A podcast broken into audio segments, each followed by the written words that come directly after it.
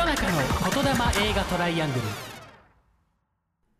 はい、始まりました。真夜中の言霊映画トライアングル。この番組は映画でつながった3人、作曲家の片山大輔くん、タレント事務所のマネージャーをしているつゆきさん、そして映画を作っている、えー私、松本大輝が、えー様々な夢や希望、目標などを語り合いながら、それを実現させていこうという番組になります。ということで、えー本来ならここから、え3人でオープニングトークを繰り広げるわけなんですが、今回は、あのー一人で喋っております。というのも、今回、えーフィルムメーカー列伝、ジョン・カーペンター編ということで、えージョン・カーペンターというですね、素晴らしい映画監督について、えー語ろうという回だったんですけれども、これがですね、3人とも非常に盛り上がってしまい、えー尺がとんでもないことになっちゃいましたので、えー今回ちょっと恐縮なんですけれども、初の試みとして、え前後編に分けるという形でお届けしたいなというふうに思っております。まずは、えー前編の方ですね。えそれでは、真夜中の言霊映画トライアングル、スタートです。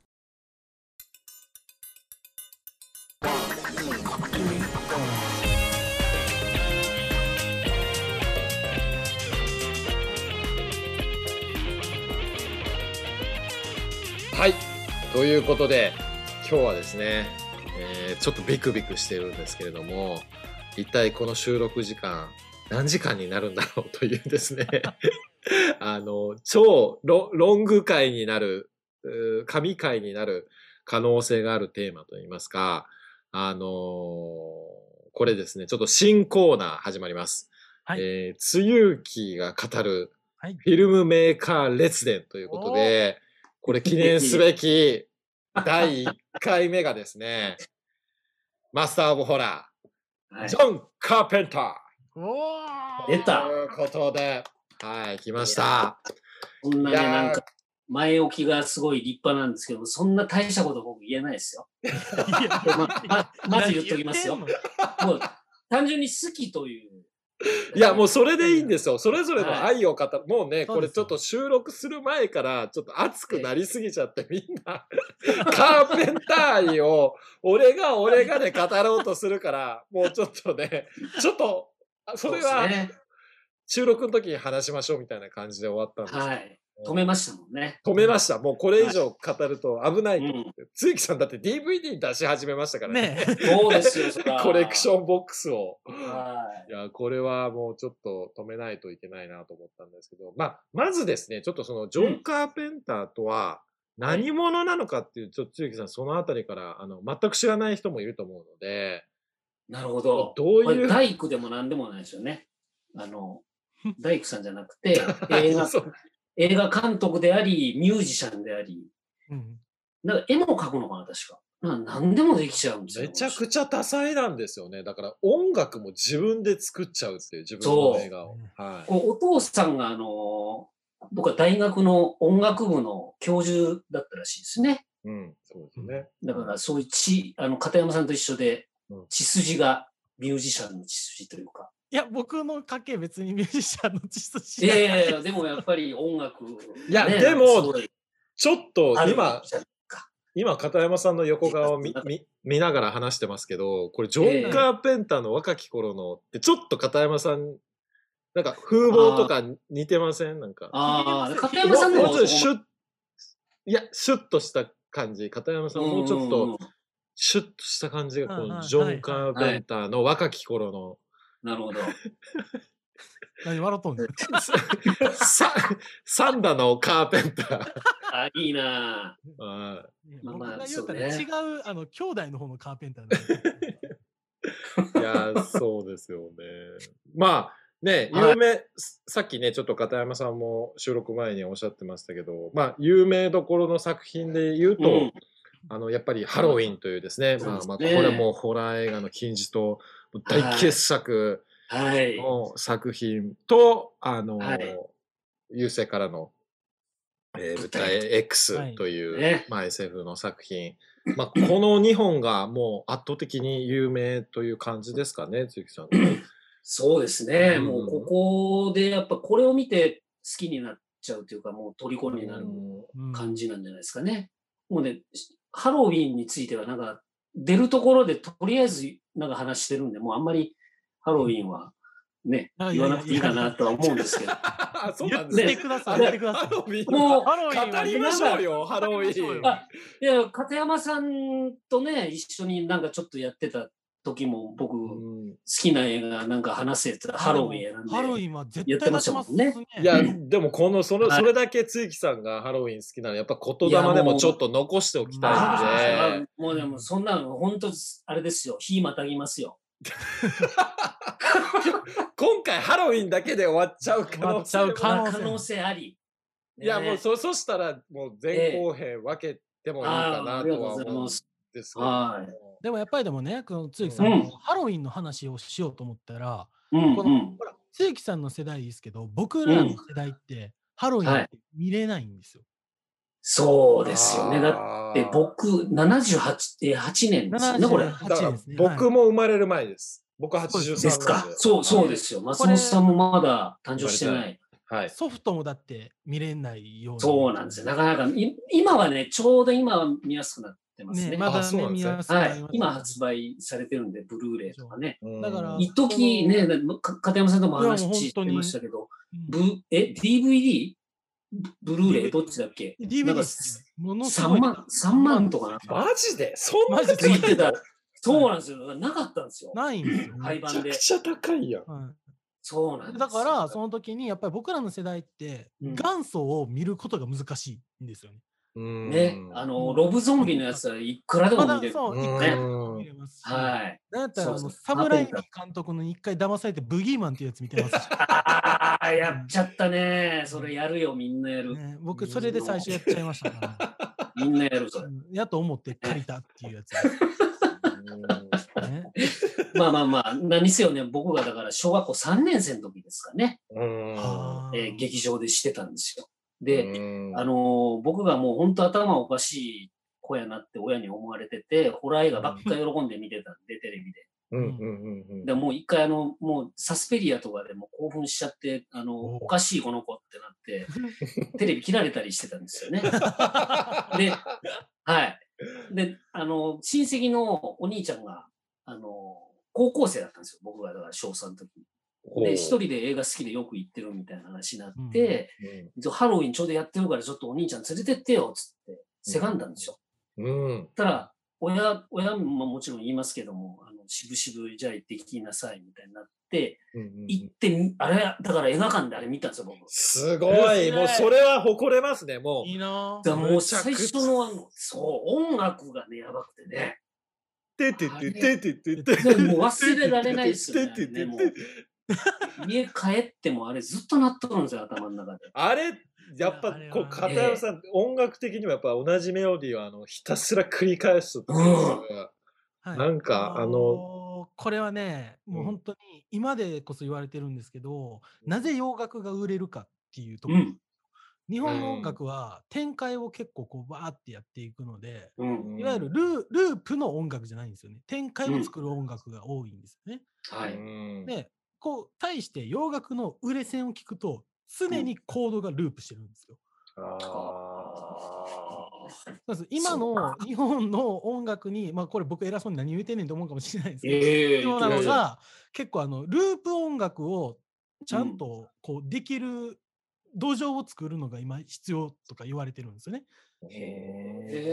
で、その中で、そのカンペーター監督がやってたあのハロウィンのあうん。のテーマソングっていうのはもう理にかな、かなりまくってるというか、まさに。まさにあれを、で、タタタタタタってあのフレーズが一緒になることによって、そこにギターのコードがジャーンってなったりとかしながら、うん。こう、うん。そういう意味で展開がしていって、で、フェードアウトもできるし、あれ、フェードインもできる曲ですよね。うん。で、考えると、あれって音楽的に完璧なんじゃないかなっていう。いやもで BGM として完成度はもう、あれにかなうものはないぐらいの。あれ、だから1万人の大工じゃなくて1万人のハロウィンにしたいですもんね。口でできますよね。や口で口でやっぱ言っちゃいますよね。あれずっとちゃんちゃんちゃんちゃんちゃんちゃんちゃんちゃんちゃんちゃんちゃんちゃんちゃんちゃんちゃんちゃんちゃんちゃんっていうやつと、なんかね、いろいろこうパート分かれていったらできますからね。できます。で、みんな思うのシンセサイザー持っていってやったら、なかなか面白いんじゃないかなとは思います1万ね。人のハロウィンやりません？いや、どじゅ10月に、10月にめっちゃ面白いハロウィンの日に。ハロウィンに。一番1万人の。片山さん指揮者やってもらって。いいな、いいな。いやいや、それ本人呼びたい。それは本人呼びたい。それは本人めちゃくちゃ面白いじゃないですか。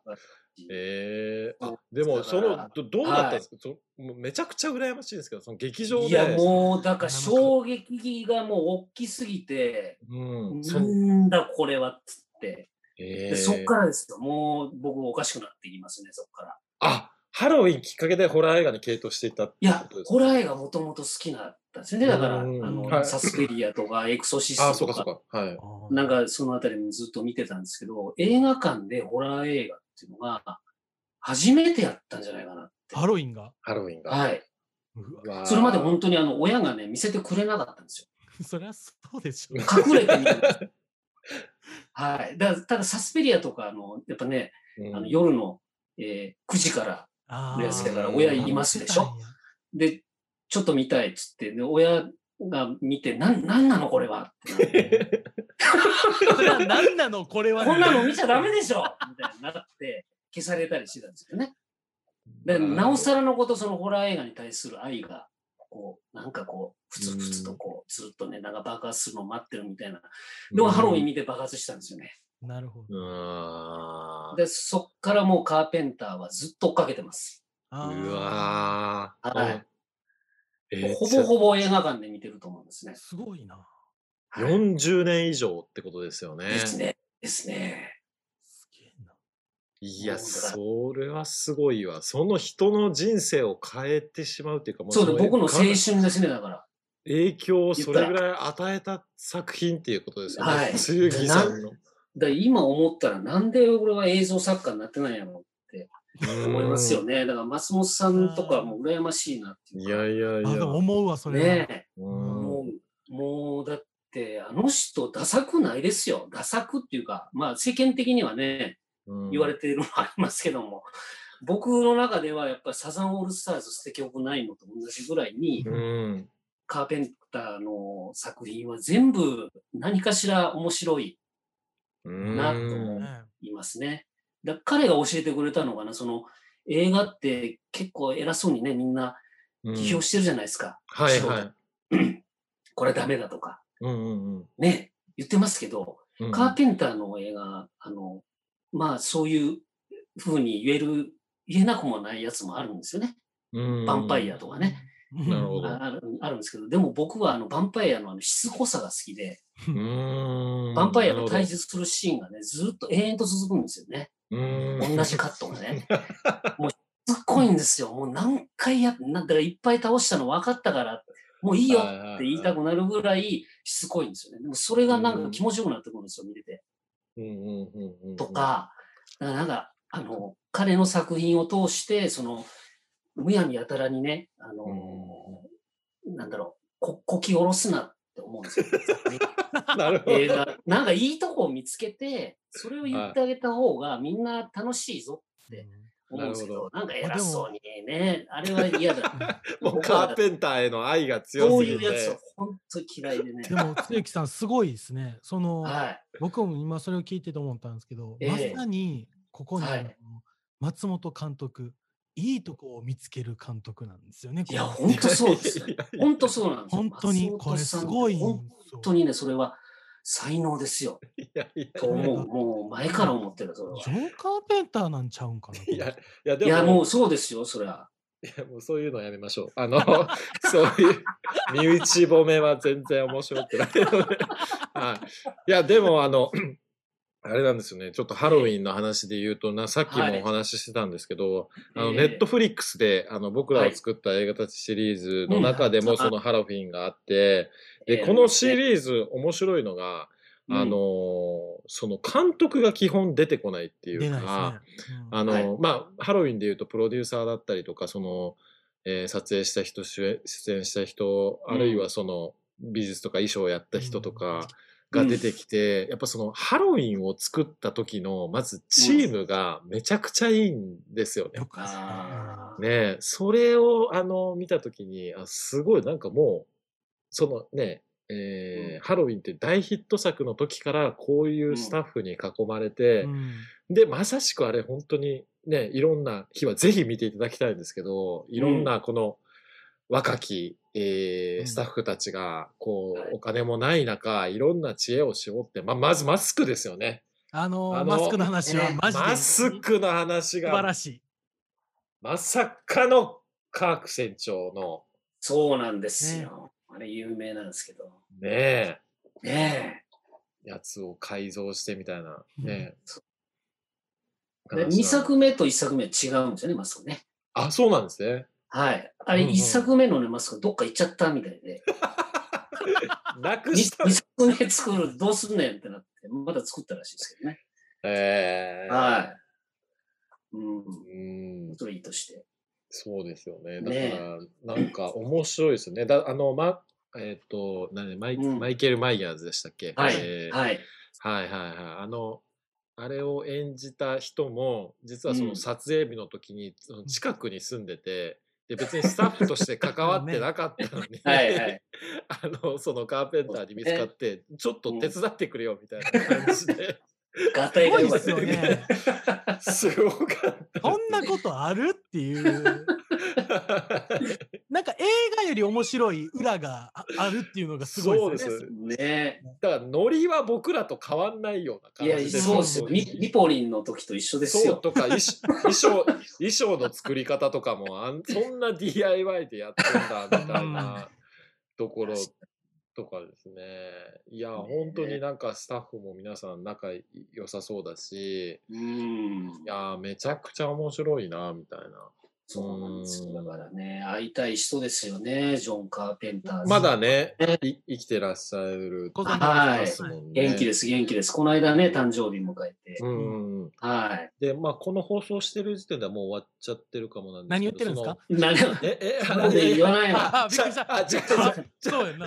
寿命があってなん違う違うなんて不謹慎なんやと思って今。じゃじゃじゃちゃいます違う。カーペンターさんはちょっとリード話したらもうほんまに好きなこと言う ちゃいます、ちゃいます。だからその、特集ですよ。あの、レトロ、ごめんなさい、今のあ文文脈がね、悪かったですね。あタイミンそうかグ的に。でもあれあれはネットフリックス制作やから多分消えないですよ。あ、あ、そうですね。消えないですね。うん消えないです大丈夫です。あの制作のやつですよね。うん。ああもうそうですし、あ、ぜんあの、あれです、あの、映画館でやってる、ああの、今やってるやつ、あはいはい。そうですね、このほ収録時点ではやってるんですけど、もしかしたら放送時点ではもう終わってえるかも2月の、そうですね。だから今週末までなのかな？じゃあ終わってこの。収録時点、じゃあ終わっもう終わってますね。ただね、三三劇場ではい。はい。2月 ,2 月終わりぐらい。あちょうどいいんじゃないですか。ちょうどいいんじゃないですか今やってる頃かな。もしかしたら今やってる頃だと思うんで、これが、えー、ニューヨーク1997でしたっけ、はいと、えー、ザ・ホッザホックと、ク、とゼイリブうん。。ゼイリブですよね。はいなんかもう、すごいですよね。ともうザ・ホうんックもすごいし、まあ、例えばニューヨーク1997とかゼイリブとか、はなんか、この人、よ世の中のその先見性っていうか、うん。うん未来何が起こるか知ってるんちゃうか、知ってたんちゃうかって思うぐらい、あー今見てもねね、なんか、これって、あれのことなんかなみたいな、歴史上起こったうん出来事とか、うん。なんかそう思ってしまうぐらい、そのカーペンターが作り上げた世界が、なんか現実とリンクするようなところもうん。あったりもして、なんか、すごい映画監督ですよね。本当世界、世界を作りいや、そうなんですよ上げていったというか、はい。ということで、えー前編はここまでとなります。えー来週はカーペンター監督の音楽について深掘りをしていきます。ぜひ聴いてください。おやすみなさい。